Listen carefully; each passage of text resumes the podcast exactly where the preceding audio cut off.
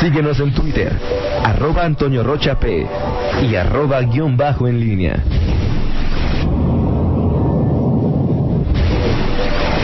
La pólvora en línea. Son las 7 de la mañana con 51 minutos. Te saludo con gusto, Miguel Ángel Zacarías Nicasio. Muy, muy buenos días. ¿Qué tal, Toño? Muy buenos días. Buenos días a Fernando eh, Velázquez. Eh, saludos a Rita Zamora y por supuesto a todos, eh, eh, todo el auditorio. Y bueno, varios temas, eh, estimado Toño Rocha.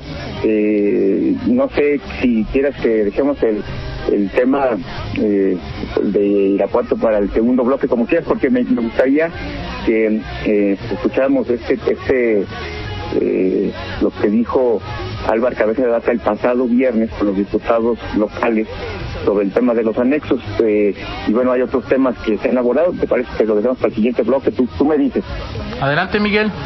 Ok, si quieres para el segundo bloque lo, lo, lo comentamos. Eh, eh, escuchaba aquí a Fernando este asunto de las eh, ciclovías, eh, el tema que tiene que ver con, bueno, está, está, también el tema de la pandemia, el tema de las eh, ciclovías que ayer se abordó en, en una rueda de prensa, eh, pues me parece interesante lo que aquí se comenta, lo que se comentó ayer de parte del alcalde de Graciela Amaro y parte muchas de estas eh, reacciones, Toño, que, que hoy eh, tenemos ante esta eh, estos intentos que en los últimos años la autoridad ha, ha tenido, ha planteado en el tema del uso de las ciclovías, pues justamente es eh, estas reacciones desde mi punto de vista, ofrecen eh, pues un, panorama de que llegamos tarde, es decir, eh, construimos ciudades, eh, o las autoridades han construido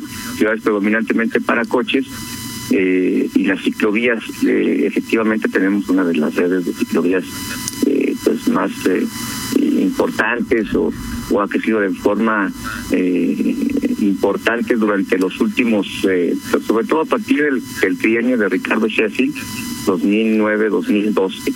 Eh, tenemos aproximadamente unos 12 años eh, con, con este crecimiento constante eh, y, ha sido complicado y bueno, pues este... Eh, este, esta introducción de estos carriles emergentes, de este programa emergente de ciclovías, ha causado polémica, pero digo, ahí sí mm, difiero con, con Fernando Velázquez, entiendo eh, lo, sus argumentos, eh, el tema es que habrá que ver, o sea, sobre las sobre los hechos. Hoy pareciera, como está planteado el asunto y como nos lo imaginamos, que un carril exclusivo para ciclovías en, el, en la principal arteria de la ciudad, pues sería altamente riesgoso en los dos flancos que plantea Fernando. Y no Pero, se habla de que sea exclusivo, ¿no? ¿Perdón? ¿Se habla de que ese será exclusivo? Bueno, es que ese, ese, ese es el punto, Toño. Bueno, sí, no, no se habla de que es, debe ser exclusivo, Toño. No, no puedes, o sea, no, no, no, me imagino la convivencia de, de autos. Es difícil imaginarla en el resto de la ciudad. Digo, la autoridad tendrá, me supongo que si al plantear un este programa emergente, pues tiene que plantear, eh, ofrecer seguridad para los que van ahí. No creo que eh, pero quizás sea un carril de un metro o algo, ¿no? Tampoco eh, todo el carril será de los ciclistas, ah, no, Miguel. No, no, bueno, este, en, en efecto, no, no estoy hablando del carril, o sea, estás hablando de un carril, no es lo mismo un carril de un vehículo que el de una, Exacto. de una bicicleta, pero de cualquier manera, pues, eh, si le quitas, ponle tú que sea la mitad del carril del vehículo, pues de cualquier manera reduces, ya, ya no caben, claro. ya no se quedan tres carriles para vehículos. En fin, creo que habrá que ver eh, ya sobre, sobre la marcha eh, qué tipo de, eh, cómo, cómo le llaman la logística que se, que se va a, a, a dar en, en este, en este programa, en el eh, dentro de los eh, que se han, se, han proyectado, no solamente el de López Mateos, como ya nos uh, informó oportunamente la nota, la nota Rita Zamora, pero pues quizás el que más llama la atención, ¿no? Porque eh, justamente eh, en López Mateos es donde nunca se ha permitido esta pues esta circulación de bicicletas, aunque bueno, pues... Eh, Todos los días hay decenas de ciclistas, tampoco es que vaya a ser una novedad, ¿no? No, claro, por supuesto, los leoneses nos las ingeniamos y a veces de manera peligrosa para peatones y para los propios ciclistas sobre los carriles que son muy amplios en una de López Mateos, ¿no? En fin, me parece que será un tema eh, interesante y fíjate que revisaba en, sobre todo en ciudades de, Europa últimamente y a propósito de la pandemia como eh, pues justamente esta alternativa eh, es, buena yo sí creo que mm, digo yo no uso el, transporte público eh, regularmente, lo uso eventualmente, pero si, si estuviera en, mi opción, sí, sí, sí utilizaría una bicicleta en lugar del transporte público. O sea, ver las aglomeraciones que eh, se dan en esta eh, pues en este servicio, en estos momentos, y que no hay modo, por más que digan que horarios escalonados en las empresas y, otro tipo de circunstancias que han dicho las autoridades, pues el transporte público no no no va a ofrecer eh, nunca eh, las, condiciones de sana distancia y de y de cómo, se llama de, de distancia, ventilación y de exacto sobre todo ahora que hemos conocido estos conceptos de sobre todo el doctor Macías de lo que representan los los aerosoles y en un lugar como las orugas en donde pocas además tienen aire acondicionado pues es mucho más eh, mucho más complejo. En fin eso, será un tema eh, que será interesante ya verlo sobre sobre la marcha. Y sí y, será el 13, o sea, es decir, hoy estamos a dos, eh, del, del lunes, de este lunes en el siguiente por ahí, ¿no? Lunes 13. Lunes 3, sí. Lunes 13 de julio, pues es el próximo ya, ¿no? No. No, es el 6. Ok, sí, exactamente. Porque hace falta quizá poner señalética eh, también, y, y, y, quizá el elemento o el insumo más importante, Miguel, pues sea la cultura cívica, eh, la cultura vial de los propios ciclistas y de nosotros los automovilistas y los motociclistas, ¿no? Eh, que, que tiene que ver con pues si vamos a dar vuelta a la derecha hay que fijarnos que no venga un, un ciclista o seguramente podría haber semáforos para, para ciclistas eh, y los ciclistas pues tendrán que hacer algo que la mayoría poco hace, respetar los semáforos. Sí, exacto. No, es, esto de los semáforos es algo, eh, pues, eh, es parte también de nuestros de esos males que, estamos eh, eh acostumbrados, Toño, que se hacen parte de, esta, hasta de nuestra normalidad, ¿no? Los eh, eh, no respeto a los semáforos y particularmente ahí sí, hay que decirlo, los, ciclistas, ¿no? Creemos que eh, eh, de los de los malas costumbres de los ciclistas creen que los creemos que los semáforos nada más son para los vehículos. Sí, que son peatones, no, no, no, no, no, no, no vehículos, ¿no?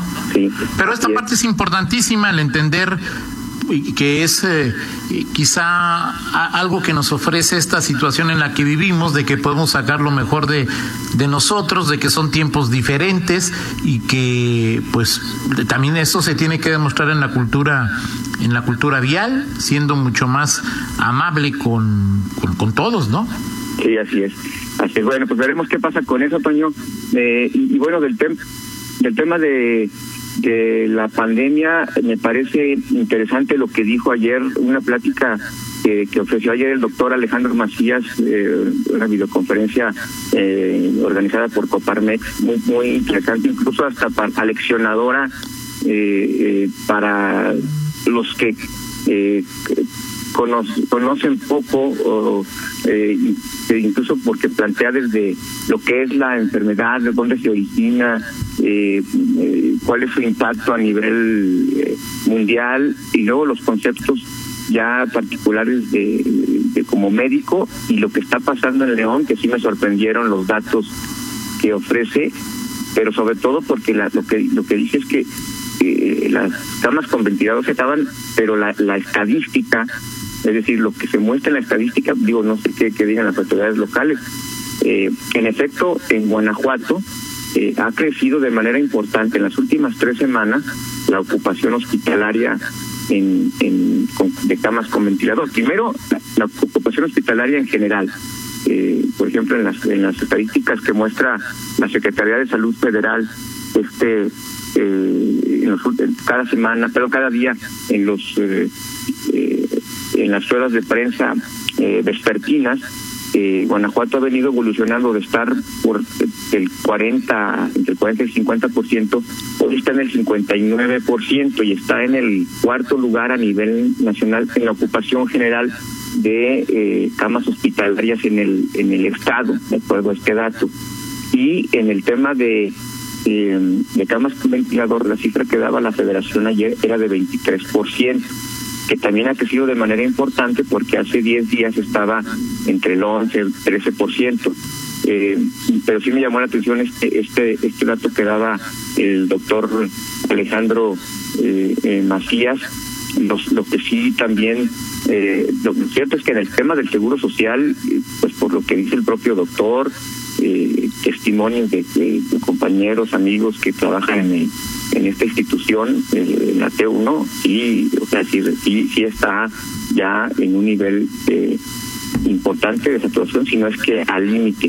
Eh, entonces, bueno, esto habla de, de lo que eh, ocurre en Guanajuato y particularmente en León, aunque en, Guanajuato eh, las cifras en los últimos tres días ya bajaron de los 500, 400 que, había la semana pasada, eh, en León se mantienen los casos arriba de, de, de 100 por día, es decir, no menos de 100 todavía. Así es, eh, incluso, bueno, eh, el, el, doctor Macías hablaba de que cuando hablas en Guanajuato, a lo mejor el porcentaje dice que hay camas con ventilador, pero en León o sea, si, si, si, pones un indicador de León, según le entendía al doctor Macías, aquí ya no hay camas, dijo. Y dijo, y no importa que usted tenga, tenga dinero porque usted va, no sé, al Ángeles y dicen aquí ya no hay camas, bueno, voy a México, no, no hay camas, bueno, voy a Houston, no, no hay camas, ¿no? O sea, es decir, es un problema que existe, que no hay camas con ventilador. Y ahora eso, eso, eso iba justamente cuando él habla de, de León, bueno, cuando hablamos de un promedio estatal es evidente que, hablamos de, de, pues, de, todo el estado, por supuesto. Eh, pero es decir, León concentra la mayor parte de los hospitales. Sí me llamó la atención ese, ese dato eh, y sobre todo con lo que, frente a lo que pueda pues, decir la, la autoridad estatal en este en este tenor, eh, porque aquí están los hospitales más grandes y, y que tienen tendrían mayor capacidad de, de, hospitalización. Aquí está el, el Hospital Regional del Bajío, los hospitales de, del Seguro Social, el Hospital COVID. En fin, este, sí, sí ese dato es, es importante. En fin, eh, si, si gustas, platicamos en, la segunda, en el segundo bloque de estos y algunos otros temas. Perfecto, gracias Miguel. Gracias. Son, son las ocho con cuatro, hacemos una pausa, regresamos. Contáctanos en línea promomedios.com.